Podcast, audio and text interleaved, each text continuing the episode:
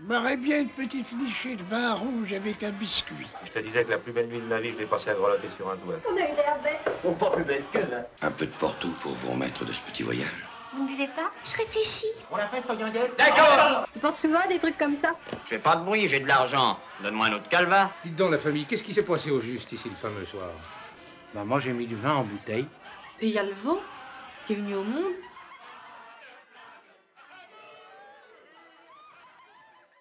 Chers amis du Salon, bonjour. Monsieur, j'allais dire Didier Philippe Gérard, mais non, vous êtes bien Charles Némès. Monsieur Didier Philippe Gérard. Bonjour, et rassurez-moi, vous êtes bien Denis Parent. Il en est question. Alors. Nous allons parler de chefs-d'œuvre du cinéma français. C'est la deuxième émission sur ce thème. Des chefs-d'œuvre qui se situent entre 1936 et 1961. 6 films avec 2 fois 2. 2 fois Franju, 2 fois Becker, mais aussi Duvivier, Grémillon, bref, des pointures, comme on dit. Et on aura le plaisir de rencontrer des très grands scénaristes. On aura aussi le plaisir vaguement érotique de voir Suzy Delair dans un rôle de garce, de voir aussi Viviane Romance dans un grand rôle de garce. Donc, on va commencer tout de suite, si vous le permettez, avec un film très important d'un grand cinéaste. Le grand cinéaste, c'est Julien Duvivier. Le film, c'est La Belle Équipe. Nous sommes en 1936 et Didier va nous argumenter très rapidement le concept et le synopsis de ce film. Nous sommes en 1936 et 5 potes qui sont chômeurs, donc ils n'ont pas grand-chose devant eux, gagnent à la loterie. Et ils gagnent un prix suffisamment important qui leur permet d'envisager, de rêver, de faire construire une guinguette au bord de l'eau qu'ils exploiteraient tous les 5. Et là, c'est le moment où vous vous mettez à chanter la chanson. Juste au moment où la construction est terminée. Et on va y venir. Mais la présence de Gina, la femme de Charles, alors Charles c'est Charles Vanel, Jean c'est Jean Gabin, et Gina c'est la délicieuse Viviane Romance qui joue les garces, et la présence de Gina va sérieusement perturber l'entente des 5 copains, et ça va détruire leur union, dirons-nous. L'élève Némès lève la main. N'en dites pas plus. Surtout pas. Je apporte une petite précision, ils ne vont pas faire construire une guinguette, ils vont la construire. Ils sont tous des ouvriers, des ouvriers et des artisans qualifiés. Ils vont la construire eux-mêmes, c'est-à-dire que... ils récupèrent une ruine, en fait. Ils récupèrent une ruine, qu'ils achètent à bas prix. Voilà, qu'ils aménagent. Ils gardent de l'argent de côté et ils refont, ils restructurent. Ça occupe une bonne partie du film et c'est très prégnant dans la relation qui les unit. Et Charlot, il y a une dame qui demande au président Pillot. Moi, c'est Jean, comme ça se prononce. Dites donc. Je vais en griller une petite dehors. Alors si des fois vous voulez me voir en sortant, je suis devant le château. Hein? Qu'est-ce qu'il y a? Qu'est-ce qu'on me veut? C'est toi? Ça me fait plaisir de te voir.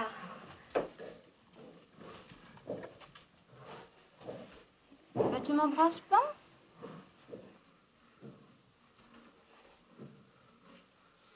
Qu'est-ce que tu veux? Bah, depuis le temps, je voulais savoir comment t'allais. Bah, maintenant que t'as vu, tu peux te barrer. Ton copain est plus gentil. Tu sauras qui tu es. Puisque tu y vaux.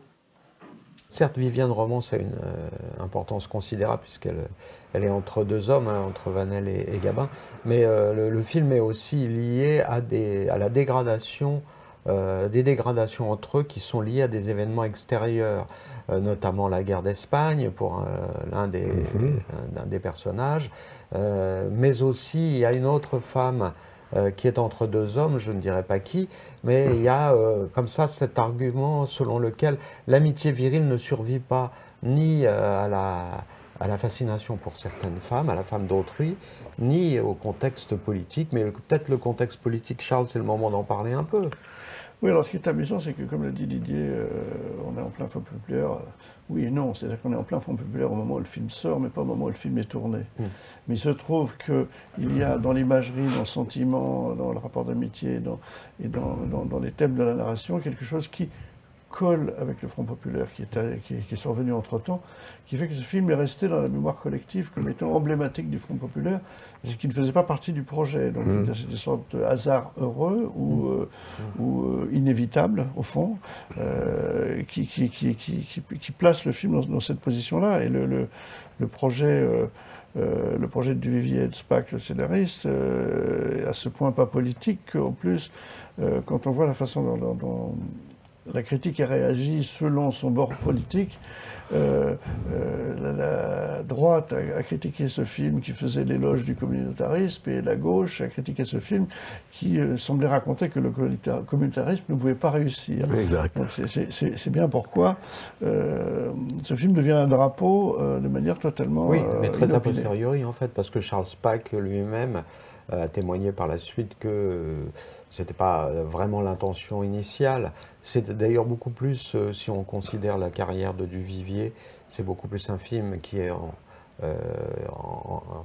qui lui ressemble, c'est-à-dire une certaine vision un peu pessimiste de l'humanité, même des plus grands projets, c'est pas seulement l'amitié virile, c'est aussi la dégradation d'une relation collective et communautaire. Et c'est la grandeur du film aussi, ce pessimisme-là. Dans quelques instants, on va aborder le thème essentiel, cinéphilique essentiel du film, c'est-à-dire sa fin. Mais au préalable, peut-être que Didier va nous dire quelques mots, parce qu'il y a de la musique dans le film, et on se souvient que Gabin était un chanteur, il a même commencé sa carrière comme ça. Gabin est un chanteur, et Gabin, lors de l'inauguration de la guinguette, se met à chanter avec ses amis et des musiciens autour, un thème qui va marquer également le public à l'époque. Et Gabin nous chante « Quand on se promène au bord de l'eau ». Je vais arrêter là. Hein, parce que... C'était pas mal. Moi, j'ai vu 2-3 tomates qui passaient. Du lundi jusqu'au samedi, pour gagner des radis. Quand on a fait sans entrain son boulot quotidien, subit le propriétaire, percepteur la boulangère, et trimballer sa vie de chien. Le dimanche vivement, on file à nos gens, alors brusquement, tout paraît charmant. Quand on se promène au bord de l'eau, comme tout est beau, quel renouveau. Paris au loin nous semble une prison. On a le cœur plein de chansons, l'odeur des fleurs nous met tout à l'envers, et le bonheur nous souffle pour pas faire, chagrin et peine de la semaine, tout est noyé dans le bleu, dans le vert. Un seul dimanche au bord de l'eau, au trémolo des petits oiseaux, suffit pour que tous les jours semblent beaux. Quand on promène au bord de l'eau. Et juste pour dire que Maurice Yvain, qui signe la musique du film et qui signe cette chanson, ce thème qui va être un gros succès à l'époque, avait également à l'époque écrit une chanson qui est restée dans les mémoires de cette génération, bien évidemment, c'est « Mon homme », créée par Mistinguett et qui sera reprise beaucoup plus tard en anglais par Barbara Streisand dans Funny Girl. Donc, bonjour le parcours du monsieur. Oh my man, I love him so. Oh my man, I love him so. Bon, et ça va devenir une comédie musicale, le salon. Là, non, parce qu'il y a encore salon de musique, monsieur. Il y a aussi une chanson, une de fameux. Je ne sais pas si elle est de Maurice Yvain, je ne crois pas. C'est une chanson à boire traditionnelle qui est entonnée, qui est quand un chanteur a bien chanté. Donc voilà, il y a ce côté guinguette dans le film cette sorte de joie apparente des gens qui, des prolétaires et des petites gens, et pas seulement, des bourgeois locaux, qui veulent venir fêter au son de la musique des congés qui ne sont pas encore payés, pas tout à fait encore. Oh, c'est merveilleux. Allez. J'ai le cœur qui bat. Et vous vous prenez ? Oh non, c'est pas pour ça. Et c'est tout cœur, quoi je dis. Et puis je bois. Et il vous dit tout en cœur. Et de tout cœur. Oui, et en cœur. Quand un chanteur a bien chanté, quand un chanteur a bien chanté, il faut boire à sa santé, il faut boire. Tant de peur et tant de joie dans une seule journée. On va aborder évidemment le thème central. Le film est très connu d'une part parce qu'en effet, il est une sorte d'instantané des espoirs et des déceptions du Front populaire, mais il est aussi connu des cinéphiles pour des raisons, je dirais, très pratiques, très cinématographiques, c'est qu'il a deux fins. C'est assez rare, les films qui ont... Alors, il a deux fins qui ne se suivent pas dans le film, il a deux fins au choix. Il y a deux fins qui ont été tournées, en tout cas une qui a été en partie retournée. Et donc, je vous laisse peut-être, Charles, racontez-nous l'histoire. L'anecdote historique est que lorsque le film sort, le film ne marche pas. On s'interroge, le producteur et le distributeur ont l'impression que la fin du film est trop pessimiste et que ça doit jouer. Ils passent un accord avec Duvivier et Spaak, qui est de tourner une fin alternative. Alors, ça n'est pas que tourner, mais je reviendrai là-dessus. Et de projeter ça en public, donc faire ce que les Américains appellent une preview, qui n'était pas d'usage en France à cette époque-là. Qu'ils tiennent, et Spaak et Duvivier acceptent l'idée que si la majorité des votes des spectateurs à la fin, qui verront les deux fins, se portent vers l'une ou l'autre fin, cette fin, la fin désignée sera la fin qui sera accrochée au film. Ça se passe à La Varenne. Pardonnez-moi, je vous interromps. Précisons, il y a une fin tragique et... Une fin plus optimiste, c'est ce que j'ai dit. La première fin est jugée trop pessimiste. En fait, happy end, c'est beaucoup dire, mais enfin, elle est moins pessimiste, on va dire. Elle est plus soft. Voilà. Et donc, ils la tournent, ils la montent, ils vont dans un cinéma à La Varenne, ils font la projection devant environ 350 spectateurs, et le résultat des votes, c'est 305, 310, je n'ai plus le chiffre exact, pour la fin retournée, pour la nouvelle fin. À partir de ce moment-là, le film est exploité avec la nouvelle fin et finit par trouver son public. À partir de ce moment-là, Spaak et Duvivier commencent à regretter la leur, puisque le film marche, ils commencent à regretter la leur, et la querelle va se poursuivre au-delà de leur disparition, puisque les héritiers, les ayants droit, vont faire des procès aux ayants droit du film, enfin, producteurs, distributeurs, aux exploitants, et vont finir par gagner au titre de la politique des auteurs. Et donc, le film tel qu'il est visible aujourd'hui, et tel qu'on le présente sur Filmo, a la fin d'origine, donc la fin dite pessimiste. Voilà. À partir de ce moment-là, à partir de ce jugement-là, on ne peut plus voir la fin optimiste, c'est-à-dire la fin refaite, que de manière consultative dans des documentaires ou dans des making-of. Voilà. Elle n'est plus attachée au film. Il y a eu une époque où le film circulait avec les deux. Avec les deux, oui. Voilà, ça c'est interdit maintenant. Alors après, le débat est de savoir qui a raison, qui a tort, ou si la question n'est pas plus complexe que ça.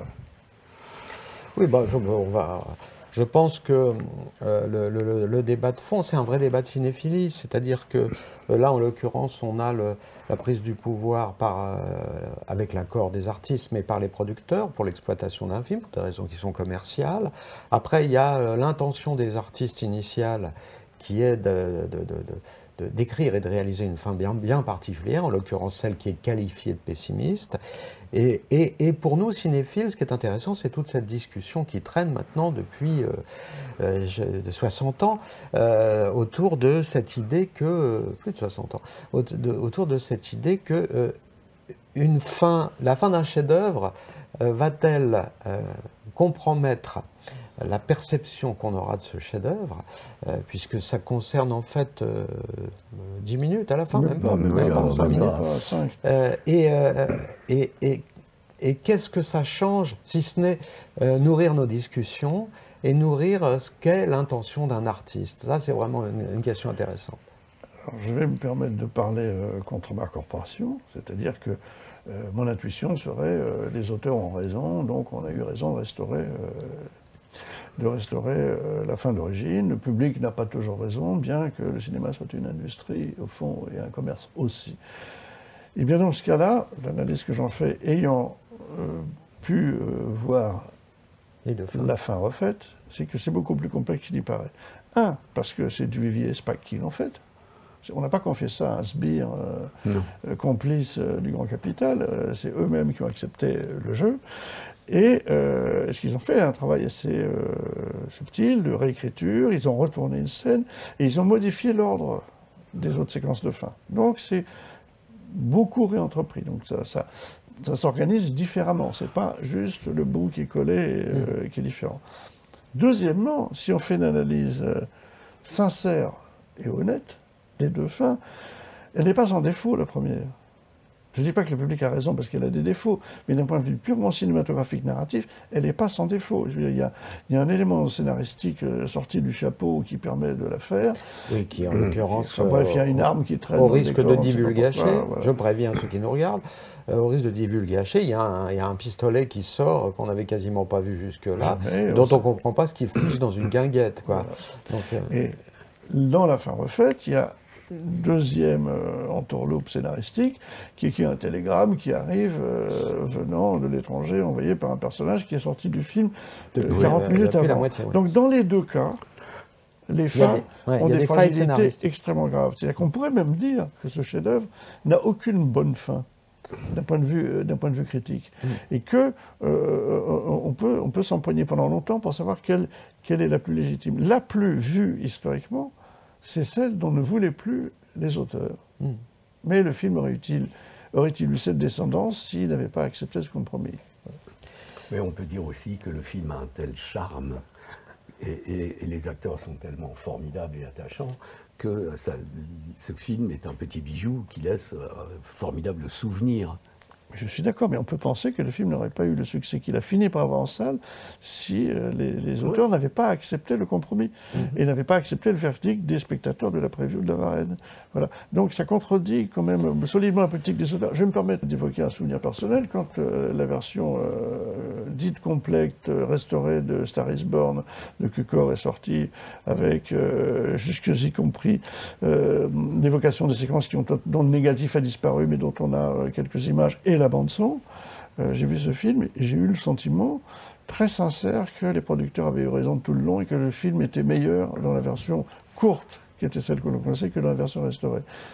Ça réclame un peu d'humilité, c'est-à-dire que les producteurs ne sont pas aimables simplement le jour où ils vous financent et deviennent mal aimables à partir du moment où ils ont une opinion. On peut évoquer Ford, des Zanuck, enfin pardon. Non, et donc, même sur des films plus récents, on peut évoquer les versions longues de... le final cut donné aux réalisateurs qui donnent leur version ultime, et on peut pas, je pense à Apocalypse Now, oui, notamment, bien sûr, oui. Il y a des séquences qui, enfin c'est un point de vue personnel, mais qui n'apportent pas grand-chose au film, même si en tant que telles, elles sont formidables. Enfin bon, bref, c'est un débat sans fin. Si vous me le permettez, les amis, je vais quand même citer une ou deux répliques, puisque c'est un peu l'air du temps. Celle-ci qui va faire bondir les femmes qui nous regardent, peut-être, ou les faire sourire. Un bon copain, ça vaut mieux que toutes les femmes du monde entier. C'est une batte idée. Voilà, c'est une expression de l'époque, c'est batte. Ce qui était batte, c'était ce qui était formidable, quoi. Alors il a raison. Il faut acheter une bonne ferme. On aura tout, du poêle, de la plume, on fera du beurre. Et puis pour Noël, on pourra... ça va. Une ferme ou autre chose, c'est à voir, ça. Le principal, c'est un petit bout de terrain avec de l'eau au bord. Histoire d'embêter les poissons. Hein? Alors, ça va? Moi, pourvu qu'il est en soi et que ça ne soit pas trop près de la gendarmerie... c'est facile, ça, bah et toi? Oh, c'est une bâtie des gens. Et je regrette de ne pas l'avoir eu le premier. Ben, c'est vrai, la vie est dure, hein. À 5, on sera plus fort. Ben, il me semble. Ah, seulement, il reste plus que la vie de l'ancien.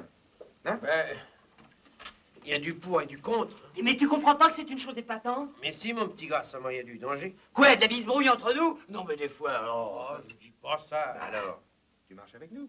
Oui, si vous voulez de moi. Oh, quel ballon. On enchaîne peut-être. 1949, Pattes Blanches de Jean Grémillon, qui est un film qui au départ devait être fait par Jean Anouilh.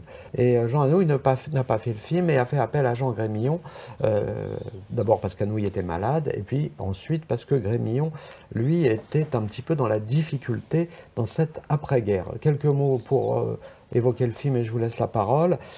C'est l'histoire de... Ça se passe en Bretagne, dans un petit port de pêche, et Pattes Blanches, c'est le hobro local, c'est un monsieur qui a des guêtres blanches, donc tous les enfants du village l'appellent Pattes Blanches, et puis on le méprise un peu parce qu'il est misanthrope, et puis parce qu'il est aristocrate, ce qui parmi ce milieu des pêcheurs est...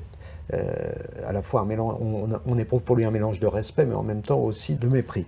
Arrive dans le village une jeune femme qui est incarnée par Suzy Delair et qui est la nouvelle compagne du cafetier, enfin de l'homme qui tient le bar local et qui est incarnée magnifiquement par Fernand Ledoux, merci à vous. Et évidemment, cette jeune femme va, qui est un peu une grisette, il faut bien le dire, va semer la perturbation autour d'elle avec... entre autres, un personnage qui est incarné par un très jeune acteur et qui est le demi-frère du hobro. Ce très jeune acteur, c'est Michel Bouquet. Je vous laisse commenter le film qui est, je crois, un beau mélodrame, un film très réussi. Ce n'est pas un film de commande, c'est un film de circonstance. Mais on peut dire que Grémillon y a importé, exporté, infusé tout son art, tout son style, toute cette manière de dramatiser chaque image. Didier, vous aviez un mot à dire. On parlait tout à l'heure, dans le film précédent, du rôle prépondérant de la séductrice qui était là, interprétée par Viviane Romance, et cette fois-ci, même chose, une femme un peu destructrice, dirons-nous, interprétée par Suzy Delair. Tout ça pour dire, en fait, je voulais en venir à ça, c'est que les rôles féminins sont parfois à cette époque d'une force et d'une violence, destructrice qui est assez marquante. Bah, elles incarnent les garces, des garces sublimes, mais pour le cas de Grémillon, en tout cas, enfin, c'était le cas aussi chez Duvivier. Il y a quand même une explication, je dirais presque sociologique, c'est-à-dire que ce sont des filles de rien, et c'est pas méprisant de dire ça, ce sont des filles qui ont survécu grâce à leur charme, demi-prostituées, elles font des photos de nu, et elles cherchent désespérément un statut social, et la seule manière d'obtenir un statut social, c'est d'épouser un homme relativement fortuné, et généralement plus âgé qu'elles. Belle soie comme ça, comme une dame. Ça se gagne. Je suis pas sa nièce, tu sais. J'étais ouvrière chez sa tante. Sa tante qui est morte. J'ai rencontré à l'enterrement. Je lui ai plu. Oh, c'est un bon garçon. Et puis, j'en avais assez de me piquer le bout des doigts. Disons que je le pique. Tu crois que ça met 10 ans à redevenir douin-douin? Pourquoi tu me regardes comme ça? Vous êtes belle. Ça, t'es trop bon pour lui. Je sens bon le parfum qui m'a payé, idiote. Avant, avec mon petit sous-oeuf de Saint-Brieuc, je sentais rien du tout. J'étais heureuse, mais je sentais rien du tout. La garce est sublime parce qu'elle est aussi tragique. C'est le cas d'ailleurs des deux, hein, que ce soit Romance. Sauf que Romance est un peu plus cruel que ne l'est Suzy Delair, qui tombe amoureuse elle-même.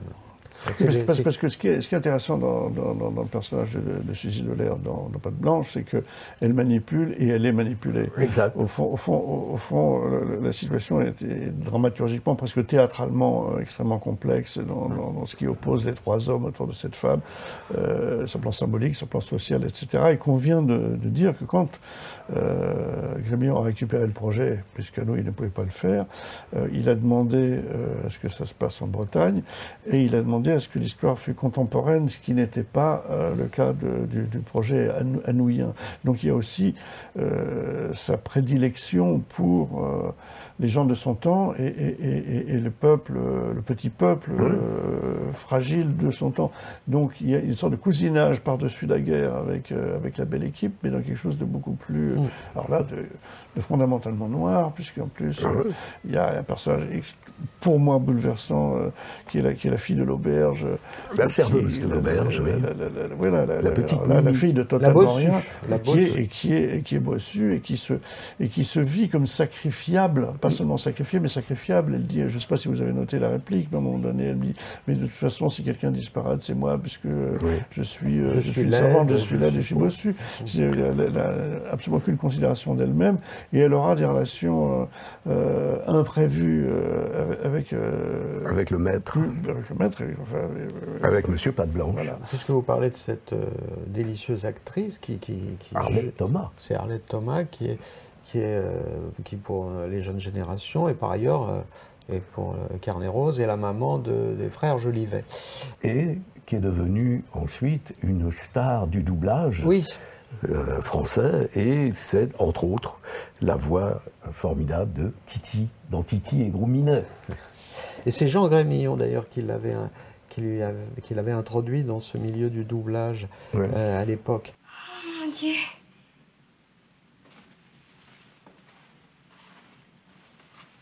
Tiens, celle-là, elle te plaît ?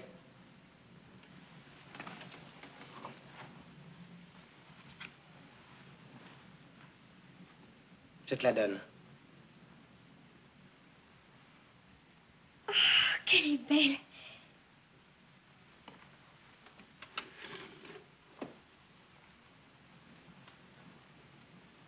Mimi, écoute.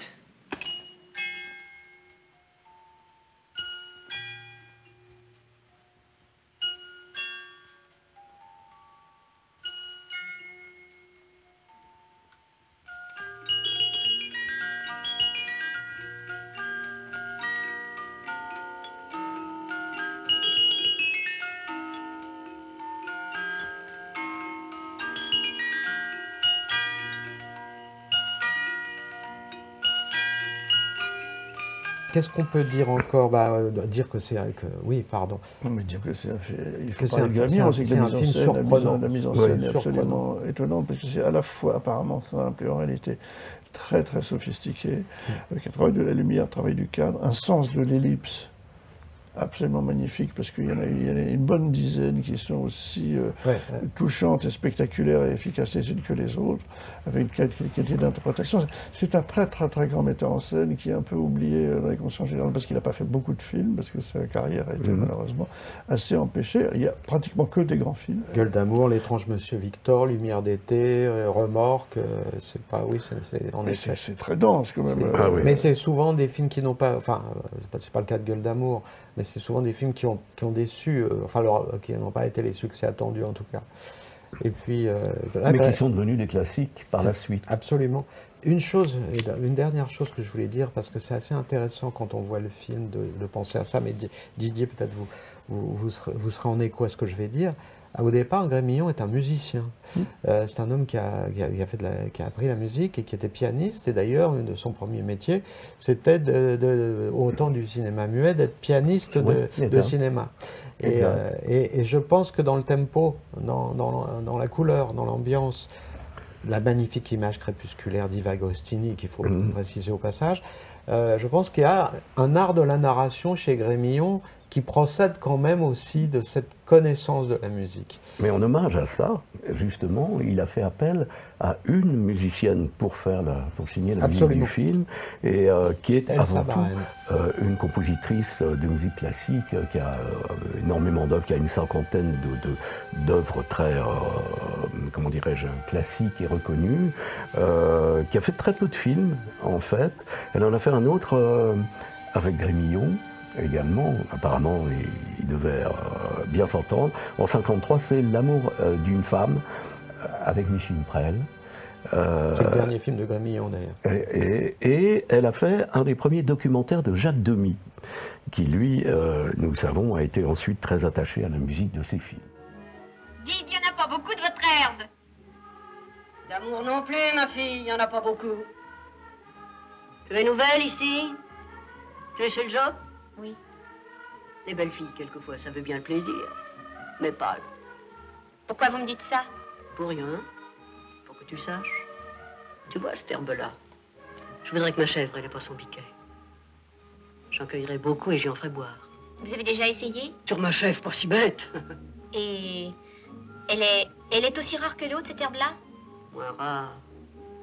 Cueille-en, ma fille, cueille-en, on ne sait jamais.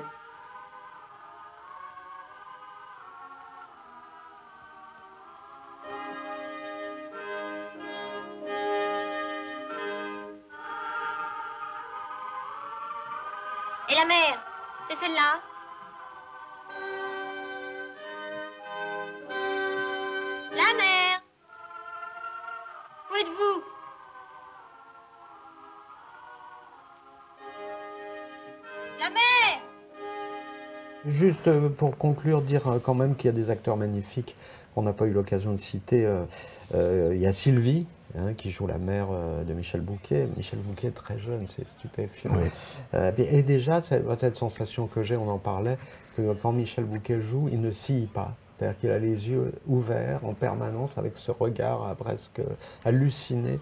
C'est le cas quand il a 20 ans, c'était le cas jusqu'à la fin de sa carrière. Il y a Debucourt aussi, qui est toujours un acteur impeccable. Paul Bernard, dont on n'a pas cité le nom, et qui joue, oui, qui joue le Hobereau, qui a une carrière qui jouait un peu le même genre de rôle chez Grémillon précédemment, et qui a une carrière, une belle carrière, mais qui n'est pas un acteur très... Qui est tant que ça passait à la postérité. C'était pas le fils de Guitry dans Mon père avait raison? Si. C'est ça, ouais. Mais ça n'est pas devenu une star, effectivement. Non, ça n'est pas devenu une star, mais il est absolument remarquable. Oui, il est formidable. Dans le film, pardon.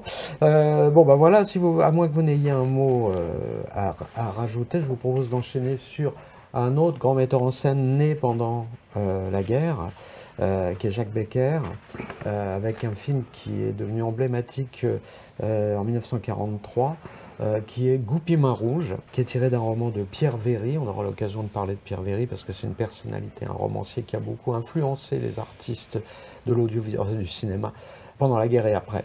Charles, vous voulez nous dire quelques mots de Goupi Mains Rouges, son argument? C'est une histoire complexe, c'est l'histoire... Enfin... c'est l'histoire d'un chef de clan dans un village provincial français qui fait venir de Paris son fils qu'il n'a pas vu depuis des années, dont tout le monde croit qu'il est devenu directeur d'un grand magasin, pour le marier à une cousine afin que, en gros, les terres ne se dispersent pas. Et donc, lorsque le fils en question arrive, une partie de la famille lui réserve un accueil inattendu et peu accueillant, hostile, pour essayer de le faire fuir. Et ça va être l'histoire de la résolution d'un certain nombre de secrets de famille et d'opposition dans ce clan où chacun des membres de la famille est affublé d'un surnom. Il y a ainsi... Goupi Tonkin, Goupi Noir. Goupi Mains Rouges, qui est joué par Fernand Ledoux, que nous avons déjà évoqué. Et Goupi l'Empereur. Et Goupi l'Empereur et Monsieur, le jeune qui vient de Paris, qui s'appelle Monsieur, parce qu'il est supposément directeur d'un grand magasin. Et on veut le marier à Muguet. Et c'est un portrait tout à fait étonnant de familles multimembres qui habitent les uns sur les autres dans la même auberge, avec des rapports tendus, hostiles, méfiants, autoritaires. J'ai pas envie d'aller plus loin que ça, mais c'est une espèce de famille pessimiste, etc., dans lesquelles il y a une sorte d'arbitrage moral qui est rendu petit à petit par le personnage de Goupi Mains Rouges joué par Fernand Ledoux. On peut rajouter qu'il y a un petit suspense également, c'est que on parlait à l'instant de Goupi l'Empereur, 106 ans.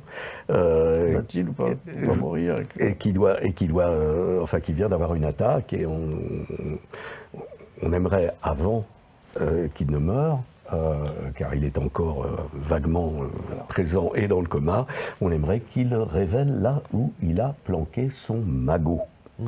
Voilà, et puis il n'y a pas que ça, parce qu'il y a quelqu'un qui va perdre la vie, et il va y avoir un bout d'enquête, et enfin...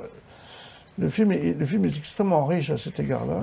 Il y a donc Fernand Ledoux, principalement, Robert de Vigan, Blanchette Brunois, Aline Moreau.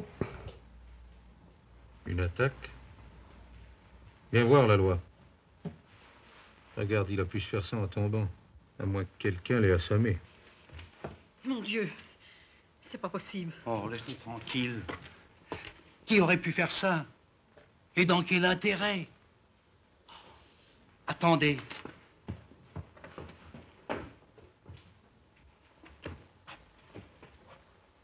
L'argent n'est plus là. Quel argent?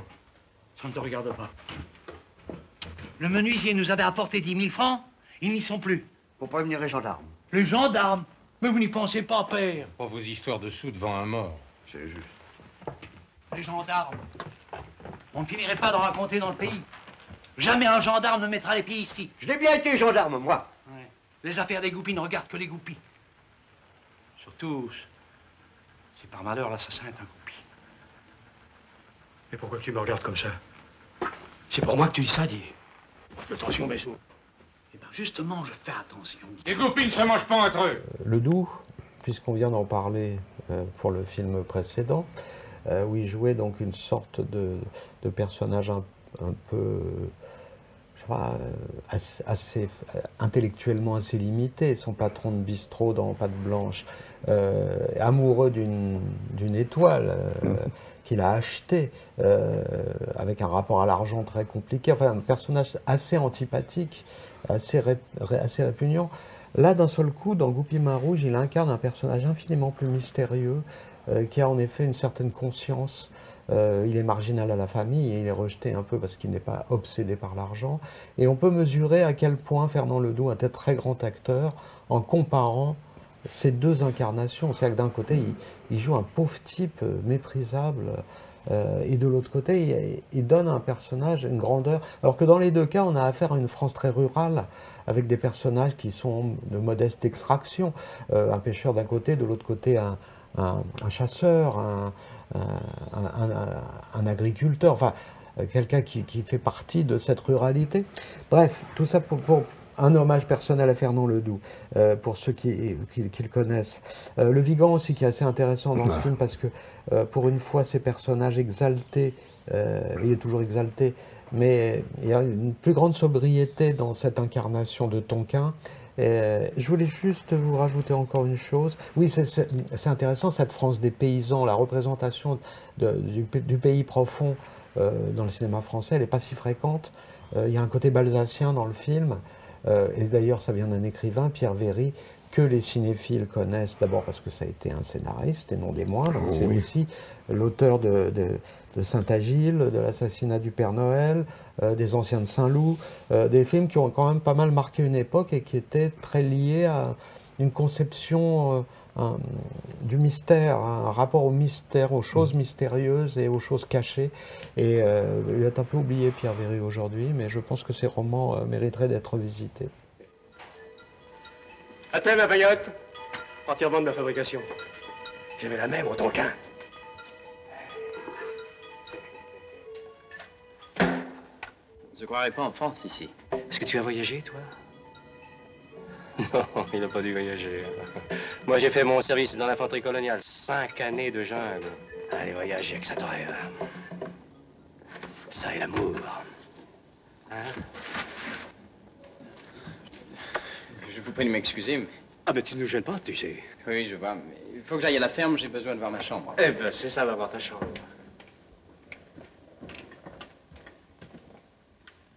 À tout à l'heure. À tout à l'heure, oui.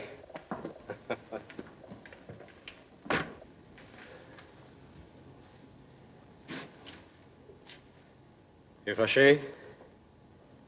Oui. Pourquoi? Parce que je ne veux pas qu'on croie des choses qui n'existent pas. C'est quand même un film très surprenant, en pleine guerre, qui éclaire une France rurale qu'on connaît mal, Encore une fois, oui, c'est du Zola, c'est peut-être du... Il y a un naturalisme qui est impressionnant, et surtout une mise en scène, Charles.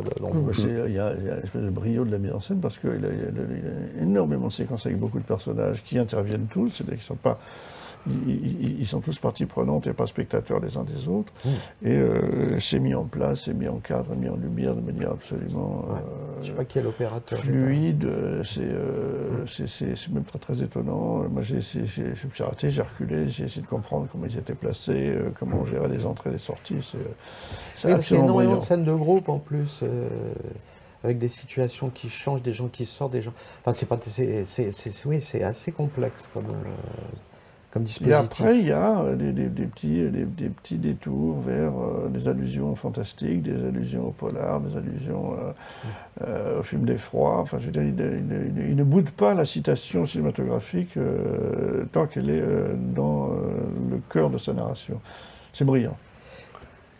Une réplique ou deux? Didier, vous vouliez parler de... Non, la seule réplique dont je me souviens, c'est « je prendrais bien un verre de vin avec un petit biscuit ». C'est le mourant qui réclame son dernier coup. Alors, Véry, les dialogues de Véry sont souvent savoureux, avec notamment cette phrase « l'argent n'est pas fait, l'argent est fait pour s'amuser, quand on n'en a pas, on s'ennuie ». Et voilà, bon, enfin bref, c'est un film de patrimoine. Enfin, qui est... Je dirais un mot sur la musique, pour une fois, j'oublie le nom de l'auteur. Il s'appelle Jean Alfaro. Il y a quelque chose de très intéressant dans la musique, c'est que la musique ne souligne pas l'action, la musique rajoute à l'action. C'est-à-dire que la musique peut même être guillerette alors qu'on est dans une situation tragique et tendue. C'est-à-dire que c'est une couche d'émotion et d'information supplémentaire, c'est en ça... Pour l'époque, une musique de cinéma très très inattendue.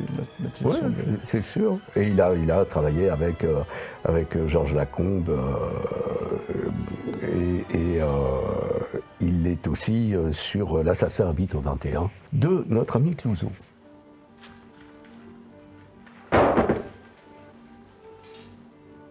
Louison. On l'appelait Goupi la Belle tellement elle était jolie. Elle avait 19 ans et moi 22. Il y a des filles qui se tuent par désespoir d'amour. Et attention, monsieur!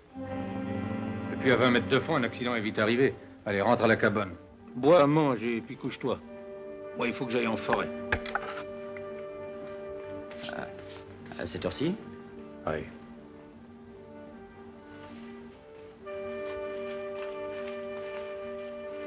J'ai rendez-vous avec le diable.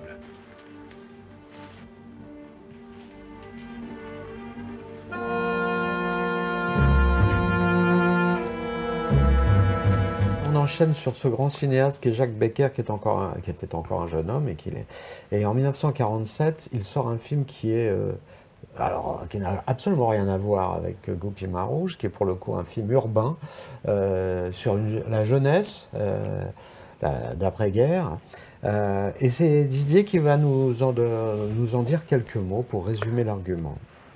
Eh bien, en fait, c'est l'histoire d'un jeune couple parisien, lui, Antoine, est massicotier dans une imprimerie. Et le boulot est ça fait peur, impressionnant. Oui. Ça fait tout drôle. Quand on voit la machine. Et quant à elle, Antoinette, elle s'occupe du photomaton dans un prise unique des Champs-Élysées. Où il y a énormément d'allées-venues. Et ils rêvent tous les deux d'une vie meilleure, en tout cas, un peu plus confortable, dirons-nous. Et un jour, Antoine découvre qu'Antoinette a acheté un billet de loterie gagnant. Et il va pouvoir réaliser son rêve, acheter une moto avec un sidecar pour aller se balader avec Antoinette. Mais ça ne sera pas si simple. Ça ne va pas être évident. Voilà, donc je pense qu'à partir de là, on peut dire que c'est plus une chronique. Alors il y a un enjeu, il y a un suspense, mais c'est beaucoup plus la chronique de naturaliste incroyable de comment on vivait à Paris à la fin de la guerre. C'est une dimension documentaire qui est... qui est admirable, avec des notations sur la vie quotidienne, sur le voisinage, sur l'ambiance parisienne, avec ses rues à moitié désertes, puisqu'il n'y a pas très peu de voitures. Pardonnez-moi, je vous interromps, mais juste pour dire qu'il y a quelque chose qui est fascinant, c'est voir à quoi ressemblaient les Champs-Élysées en 1947. Et ça, c'est superbe. Parce qu'il y a beaucoup d'extérieur. Oui. Il y a relativement peu de studios. Les appartements. Il y a le café, les appartements et les toits. Quand on est dans le Prise Unique, la découverte sur les Champs-Élysées, c'est la vraie. Ouais.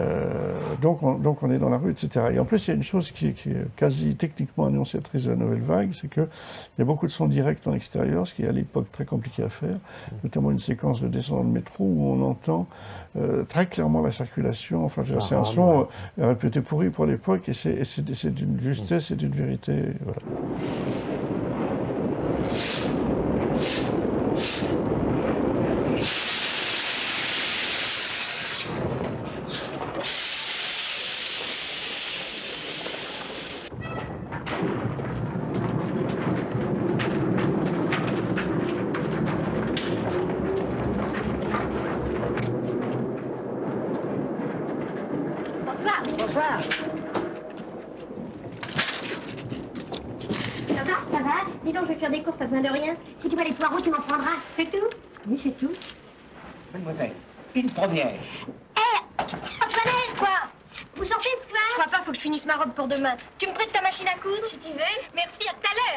Le film a une particularité scénaristique.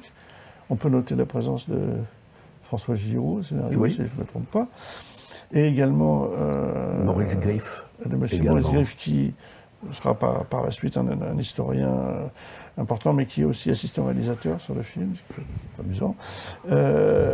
C'est que le premier tiers, voire la première moitié du film, ne comporte aucun enjeu narratif majeur, c'est-à-dire que l'histoire du billet dont vous parlez arrive à peu près, à la moitié. C'est la vie avec, évidemment, des petites choses troublantes qui sont les regards émenés, lubriques de l'épicier d'en face, joué par Noël Rodin envers Antoinette. C'est la présence du fait qu'on est peu de temps après la guerre, donc c'est-à-dire on est rationné, on ne trouve pas de tout, pas de bonne qualité, et que donc l'épicier est un personnage extrêmement influent par les largesses qu'il peut prodiguer. Et il y a un mode narratif tout à fait surprenant, de séquences très brèves, oui, avec un sens de l'ellipse très fort, et aussi une chose inattendue, me semble-t-il, pour les films de cette époque-là, dans cette narration du début, qui est de prendre du temps pour raconter des choses qui ne font absolument pas avancer l'histoire, mais qui étoffe les personnages. Il y a par exemple une séquence où ils vont assister à un match de foot. Et ça dure relativement assez longtemps. Et il y a l'enthousiasme de la foule. Et dans la foule sont montrés des gens qui ne sont pas des personnages du film. C'est-à-dire qu'on réinscrit en permanence nos protagonistes dans une réalité qui est très forte. De la même façon qu'ils ont une voisine et amie qui joue par Annette Poivre, qui vend des tickets dans la station de métro, La Fourche, et que c'est tourné dans le métro avec une existence des gens qui font la queue, qui passent de la foule. C'est extrêmement habile. Alors, c'est toujours ce truc qui m'agace, oh, c'est extrêmement moderne, comme si c'était la seule qualité. Mais en l'espèce, il y a quelque chose qui annonce... Oui, d'innovant, oui. Oui, quelque chose d'absolument innovant. Oui. Et puis, moi, ce que je trouve très beau dans le film, c'est qu'on peut qualifier de chef-d'œuvre, hein, il y a des couches d'intention narrative. C'est-à-dire que c'est à la fois un film qui a une force documentaire très grande sur son temps. C'est un film sur la jeunesse, qui a dû être fréquenté par la jeunesse, de son temps qui lui ressemblait. Donc avec une observation générationnelle, le renouveau de l'après-guerre. C'est un film qui a sa dimension sociale, puisqu'en effet on voit les milieux du travail, le fameux plan du massicotage, tout ça qui nous a fait frémir, et puis les grands magasins en effet, et puis la difficulté de survivre avec relativement peu d'argent dans ces milieux modestes. Et enfin je trouve que c'est aussi une chronique qui est, et c'est peut-être la cerise sur le gâteau, c'est une chronique de mœurs sur un couple et ses comportements. C'est-à-dire qu'ils sont, et là, c'est le moment quand même d'annoncer deux acteurs magnifiques mais relativement méconnus, Claire Maffei, qui est absolument, qui est un ange. Charmante. Qui est, pas tant par sa beauté que par sa grâce, et qui incarne un personnage d'une grandeur et d'une maturité féminine extraordinaire, puisque c'est elle, en fait, qui résout tout par sa grandeur, par la grandeur de son amour. Et son mari est Roger Pigault. Antoine. Antoine qui incarne... alors là aussi, il y a un profil de caractère très intéressant, c'est-à-dire que c'est une personnalité envieuse, un peu jaloux, un peu possessif, mais avec une grandeur d'âme par ailleurs. Et donc, tous les personnages ont comme ça des subtilités qui permettent que toutes ces couches du film interagissent les unes sur les autres et nous donnent cette sensation extraordinaire que c'est à la fois du documentaire, mais c'est aussi une extraordinaire fiction. Et le film, est, de ce point de vue-là, est charmant, quoi, enchanteur, avec, et je conclurai là-dessus, excusez-moi, une joie de vivre, un engouement pour la vie, quelque chose d'enrichissant, parce que malheureusement, au risque de jouer les vieux cons, on constate qu'aujourd'hui, il y en a une production de films qui ont une part tragique, une part... De mélancolie, et là ils ont 20 ans, ils n'ont pas de fric, mais la vie est belle, quoi, il y a quelque chose... Et la guerre est derrière eux. Et la guerre est derrière eux. J'ai pas compris ce que t'avais dit. T'as qu'à pas faire couler l'eau si fort, tu clabousses partout quand tu te laves. Je clabousse partout. Tu vois pas, non? Brigitte, ça suffit pas, faut mettre la brosse à évier dessous. Je la mettrais là. Ça n'arriverait pas si on avait un lavabo comme tout le monde. Oh bah tout le monde n'a pas de lavabo, la preuve. Oh, toi t'es toujours content de tout, alors? Ah, dis donc, des sardines? Où tu les as eues? T'as cadeau du père Roland? Quel Roland? Bah Roland, quoi, l'épicier, le type de tout à l'heure.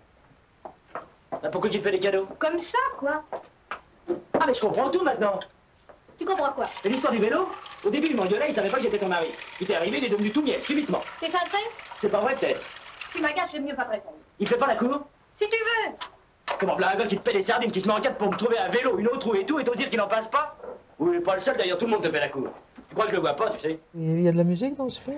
Bien évidemment, oui. Et c'est signé de Jean-Jacques Grünewald, qui est plus connu pour son talent d'organiste.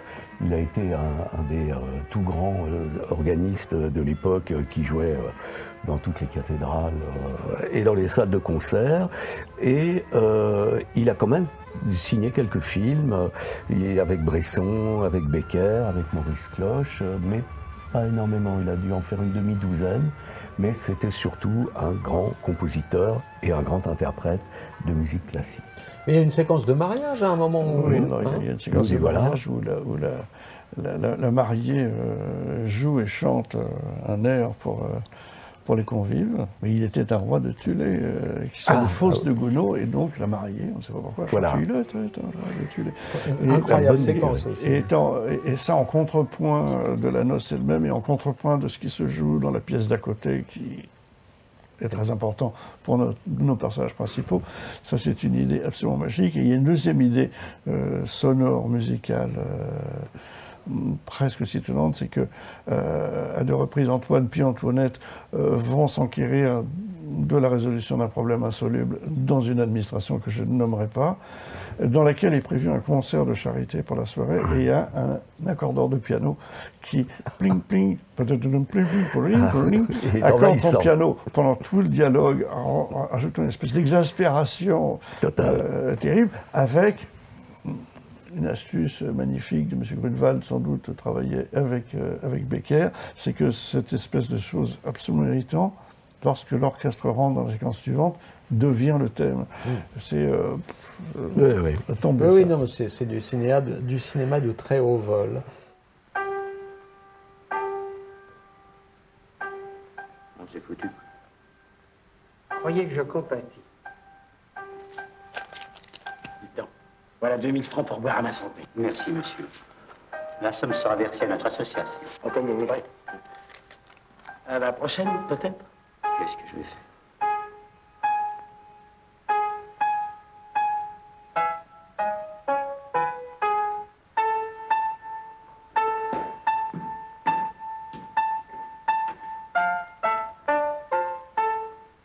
Il y en a des ballots sur Terre. Allez, au revoir. Au revoir, monsieur.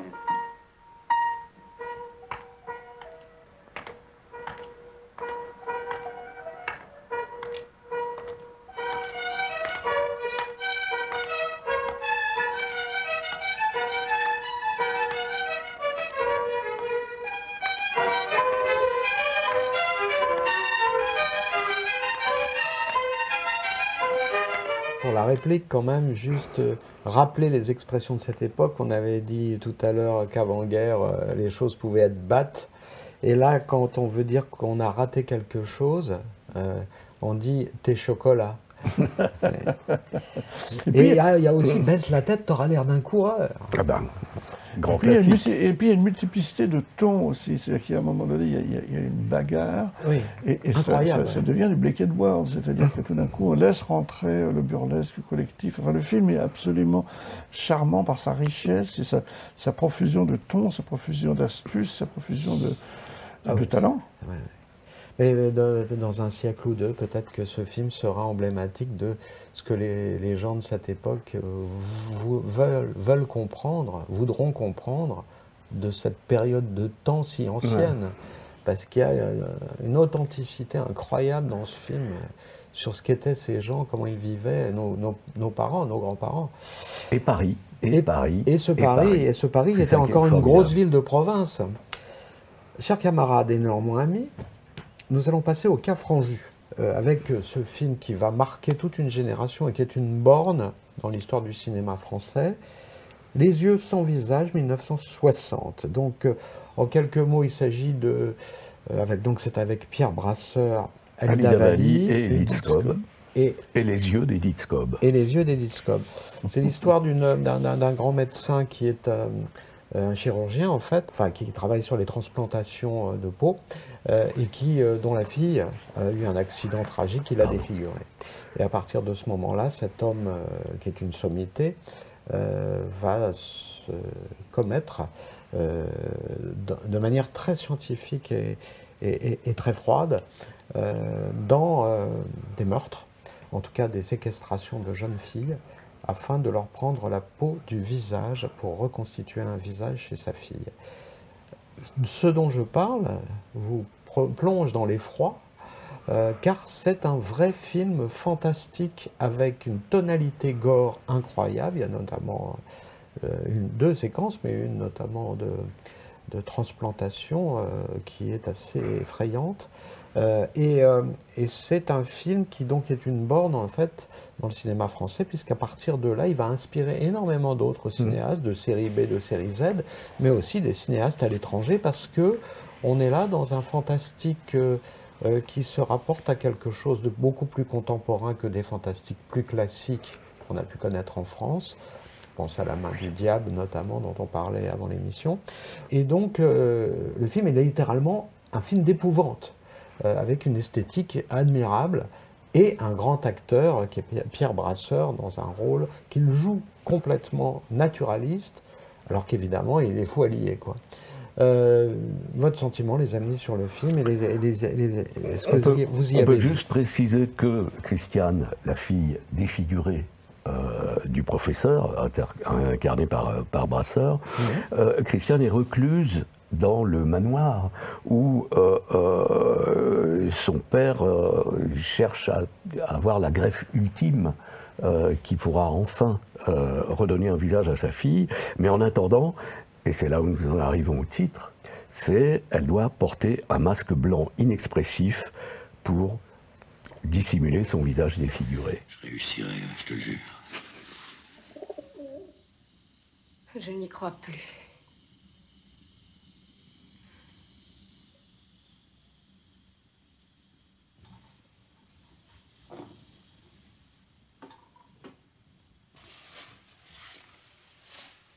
Tu n'as aucune raison de douter de moi.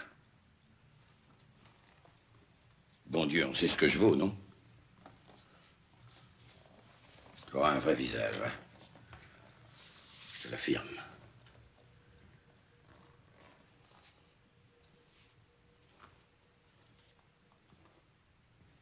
On m'a enlevé les miroirs, mais il y a les vitres qui me reflètent quand la fenêtre est ouverte. Il y a tout ce qui brille. La lame des couteaux, le bois verni, ma tête me fait peur, mon masque me fait plus peur encore. C'est amusant parce que, sur le plan de la structure du scénario, il n'y a pas tant de jeu de découverte. C'est-à-dire, c'est presque la façon dont les choses sont annoncées qui les rend insupportables. C'est-à-dire que, par exemple, la séquence dite gore, c'est qu'on sait ce qu'ils vont faire, et on le montre, longuement. Et donc, on se dit, mais jusqu'où vont-ils aller? D'ailleurs, dans le film d'après, qu'on commentera tout à l'heure, Bienfait sur l'assassin, on est dans une situation à peu près de ces endroits-là, où en fait, c'est un scénario où tout est annoncé au fur et à mesure. Je ne vais pas dire que c'est sans surprise, mais ce n'est pas là-dessus que ça repose. Ça repose sur l'exaspération de la situation dans laquelle on se trouve. Alors, vous avez parlé de style. C'est vrai que les décors sont très particuliers. C'est vrai qu'il y a la photo de Eugen Schüfftan, qui est très étonnante. C'est vrai que la construction du décor, il y a un chenil très marqué. Les robes d'Edith Scob ont été faites par Givenchy. Enfin, juste une parenthèse pour étayer ce que vous dites. Franju a commencé comme décorateur de théâtre, donc c'est quelqu'un qui a un sens du visuel et de l'emphase visuelle très grand. Et Schüfftan. Voilà, donc le film est une sorte de célébration de la malédiction de ces personnages, si je puis dire. Mais c'est pas intrigant comme polar, c'est... C'est imposant. Et je pense effectivement que l'idée du masque inexpressif, qui, je fais moi une parenthèse, est en latex, qui est une nouveauté technique pour l'époque. Et d'ailleurs, ils ont besoin du latex pour faire la séquence de prélèvement. Et là-dessus, c'est très très habile sur le plan des effets spéciaux, parce que ce match inexpressif, il bouge quand même un tout petit peu. Oui, les lèvres remuent à peine. Et donc, il y a une espèce de vie morte, dont on sait que derrière, il y a une femme vive, mais à vif. On est dans une espèce de tension permanente avec un rapport au décor. Il y a des décors réels, comme la cour de l'Institut médico-légal qui est de la Rapée, avec de la brume, avec le métro qui passe derrière. Schüfftan, opérateur de Métropolis quand même, l'air de rien. Il y a un expressionnisme dans le film et une dimension baroque qui le rend... qui hante le spectateur. Les images sont vraiment fortes. Et c'est ça qui va impressionner toute une génération. Puisqu'on parlais du masque, je peux me permettre, John Carpenter s'est inspiré de ce film pour La Nuit des Masques, du masque en lui-même. Oui, c'est un pivot, parce que c'est du cinéma bis qui fait avec les gens du cinéma A, quoi. C'est-à-dire Pierre Brasseur, Alida Valli pour la coproduction italienne. Enfin voilà, c'est du cinéma gore fait par des gens chics dans un pays où on n'en fait pas.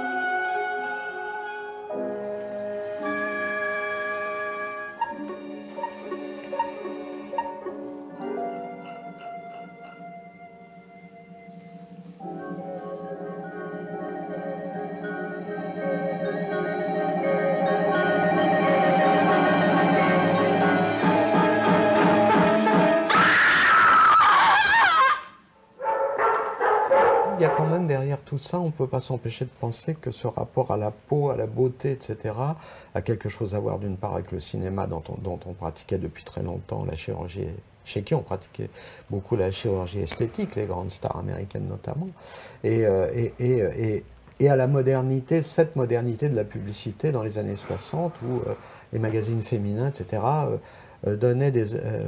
formuler des archétypes de beauté féminine au travers, avec des cover girls. Et il y a derrière tout ça aussi une sorte de regard, si j'ose dire, sur le caractère de vanité un peu de ces publicités qui donnent de la féminité une image un peu archétypale. Pardon, et vous vouliez parler. Non, mais je souhaitais juste parler du casting féminin qui est également ébouriffant. Bien sûr. Disons-le, on a commencé par Alida Valli, qui joue l'assistante et la secrétaire de Brasseur, du professeur, et qui est également celle qui rabat les jeunes victimes qui vont servir à... Expiatoire. Et, tout à fait, et qui les kidnappe quasiment pour le compte de, du docteur, en précisant qu'en fait elle lui doit, elle aussi, elle lui doit son visage, car il lui a fait une greffe à une époque où elle avait eu un gros problème physique, et cette greffe a pris, et elle est absolument superbe, et c'est un remerciement éternel qu'elle doit au professeur. Oui, puis son look a marqué aussi, avec son, quand elle sort avec son ciré, dans sa deux chevaux, oui. La deux chevaux est un élément maléfique chez Franju, ça sera le cas dans Judex aussi. Alors il faut aussi citer, on a cité Alida Valli et Edith Scob, mais parmi les jeunes victimes, il y a Juliette Méniel, Béatrice Altariba, qui démarre sa carrière avant de devenir la partenaire d'un comique qui s'appelait Darry Cole, je crois. Et toujours est-il que ces filles sont superbes et elles vont périr sous le bistouri du professeur. Une dernière chose aussi, sans divulgacher, il y a parmi, dans ce lieu de recherche un peu clinique et un peu effroyable, il y a des chiens, puisque Pierre Brasseur, enfin, le personnage du médecin, se sert de cobaye. Et les chiens ont une fonction symbolique dans le film importante, de la même manière que des volatiles qu'on voit apparaître à la fin du film. Ça nous permet de rappeler que le premier film qu'avait fait Georges Franju était un film sur les abattoirs, et il s'appelait « Le sang des bêtes ». Et il y avait quelque chose comme ça, du rapport à un regard sur la condition animale, et la souffrance animale, etc., qui est une thématique très abordée aujourd'hui. Et dans le film, ça travaille en contrepoint du récit en général sur l'inhumanité des humains.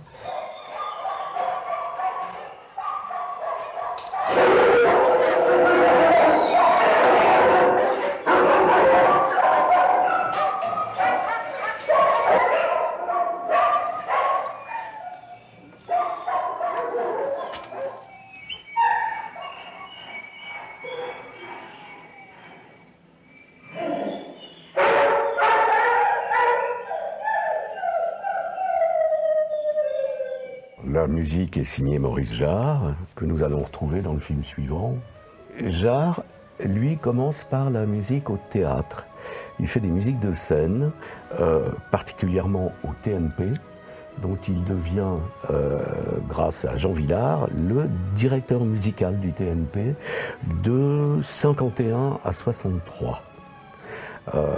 Ça n'empêche pas de commencer à faire justement des musiques de films. Il commence par faire d'abord des courts-métrages, et puis son premier long-métrage, c'est avec Franju, c'est « La tête contre les murs » en 59. Avec un scénario de Jean-Pierre Mocky. Et c'est en 1962 qu'il commence à travailler pour les Américains. « Le jour le plus long », « Laurence d'Arabie », « Le train », Paris brûle-t-il, le docteur Givago, pour ne citer que les plus célèbres. Quasiment toute la carrière de David Lean d'ailleurs. Mais ça va le rendre mondialement connu et apprécié. Il part s'installer en Californie en 1965 et il y travaillera jusqu'à la fin de ses jours. Il continuera de faire des musiques de films et il nous a quittés en 2009. Et il a un fils qui a fait une jolie carrière dans la musique électronique dont tout le monde se souvient, Jean-Michel Jarre.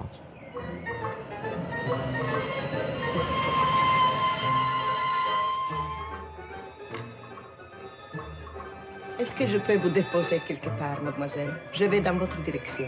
Oh, avec plaisir, madame.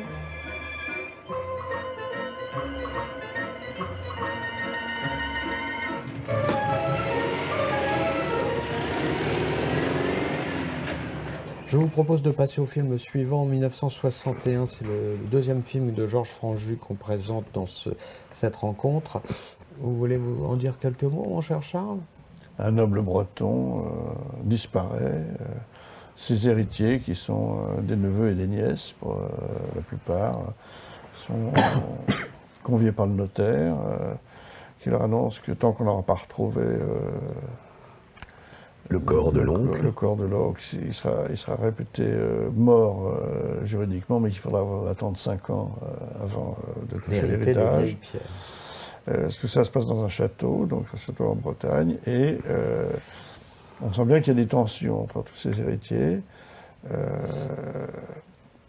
Et à la suite d'une suggestion de sa petite amie, le principal de ses héritiers, le plus jeune, le plus entreprenant, interprété par Jean-Louis Trintignant, sa copine astucieuse étant jouée par Dany Saval, propose de monter un son et lumière dans le château pour rentabiliser la chose en attendant. Et donc le film va être l'histoire de la rivalité entre ces héritiers. Les cousins héritiers.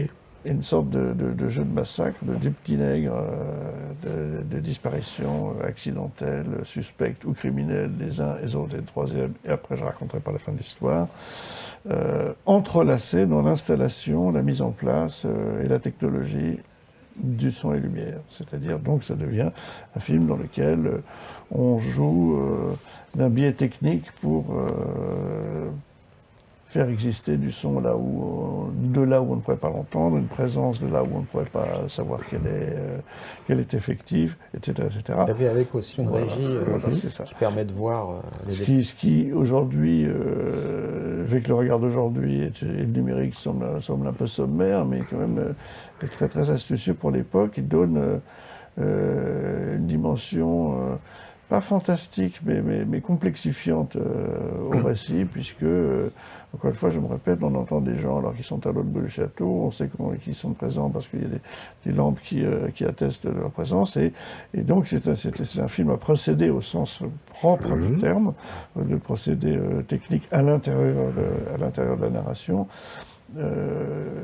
qui rend plus complexe l'hypothétique interrogation ou enquête sur d'éventuelles culpabilités. Nous payons ce qu'il faudra, ça fait combien? Environ 2 500 000, soit 350 000 pour chacun. Diable. Et encore non, permettez. Ça fait plus de 400 000. Comment ça? Nous ne sommes plus que 6. Plus que 6. Dame, Henri est mort. Vous l'aviez déjà oublié.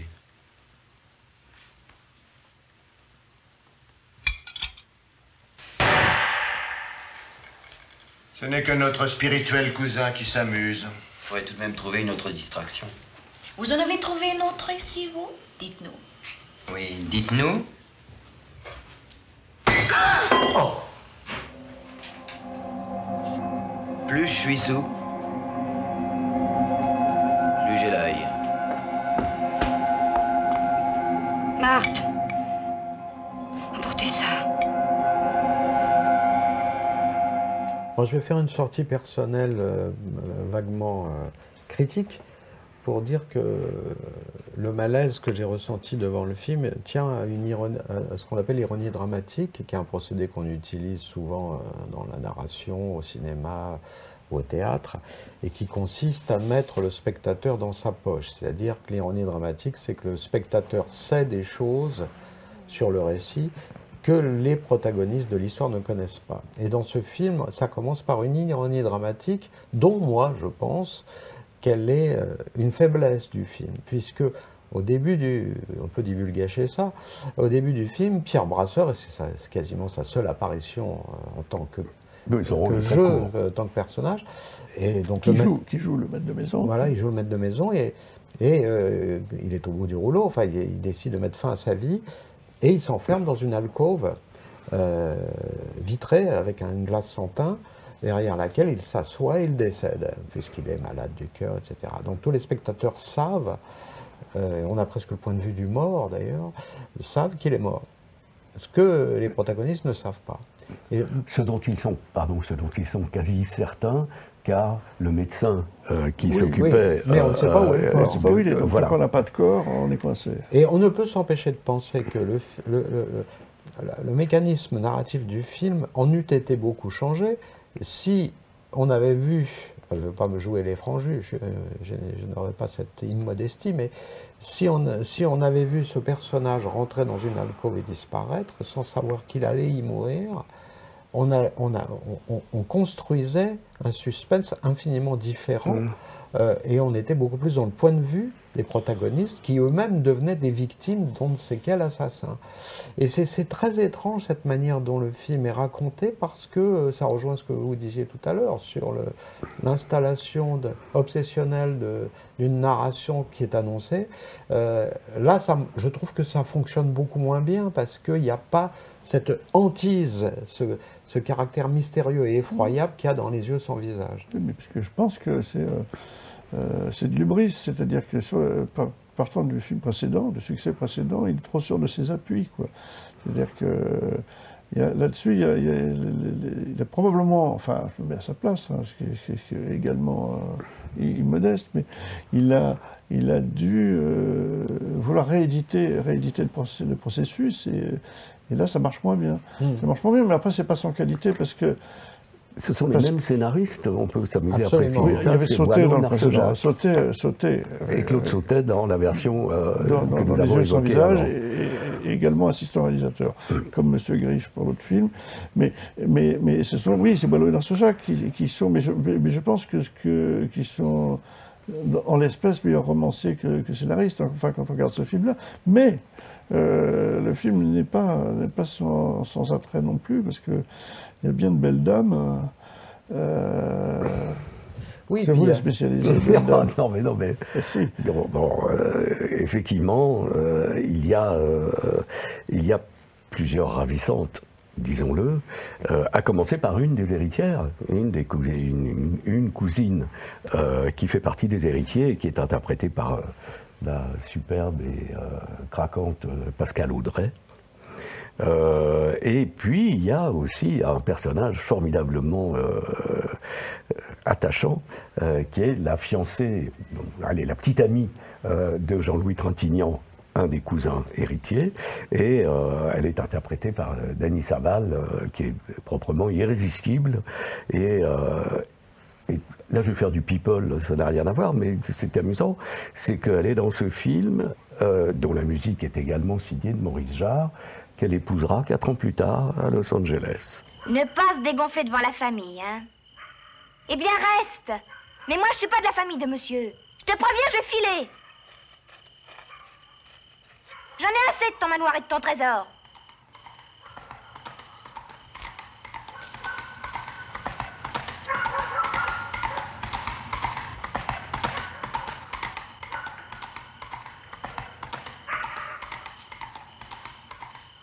Elle, Edwige.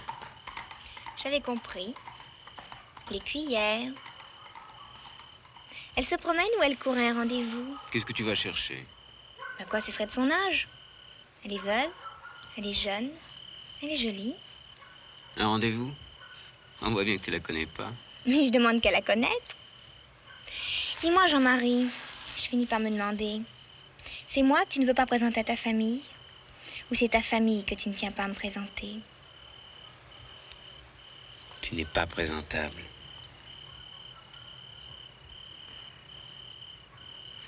Il faudra rappeler à propos de Boileau et Narcejac, vous disiez qu'ils étaient probablement meilleurs romanciers que scénaristes.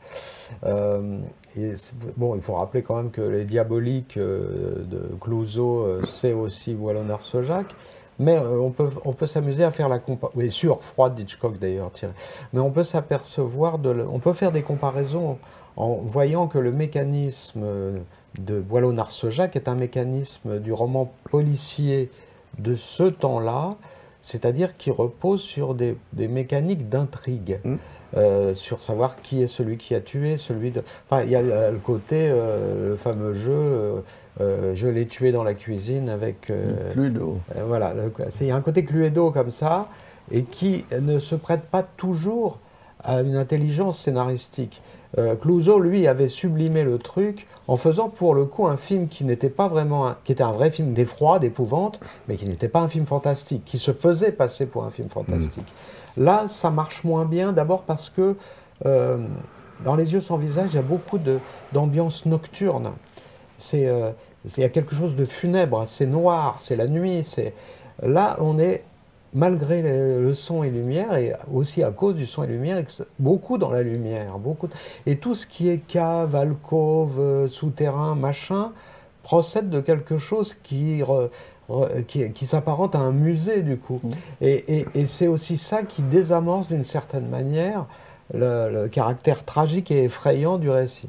Mais bon, j'ai donné un avis personnel, je pense que je serais confondu devant le tribunal. Ce château est quand même un endroit, outre le fait qu'il est spectaculaire, mais c'est un endroit aussi inquiétant et qui a une histoire, d'où l'idée ensuite de faire un son et lumière pour mettre en scène l'histoire qui s'est passée quelques siècles plus tôt.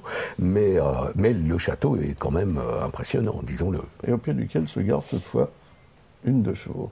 Donc nous sommes sauvés.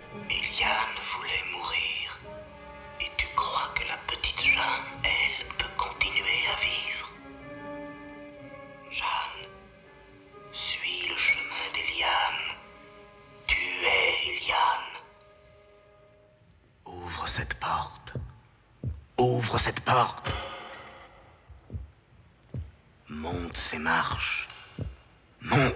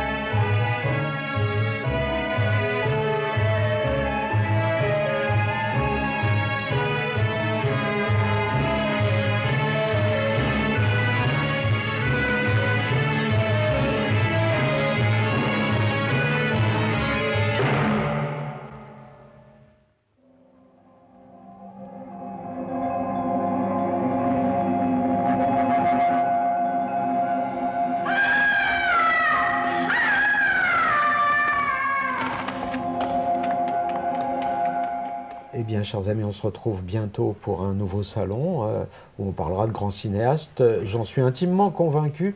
Merci.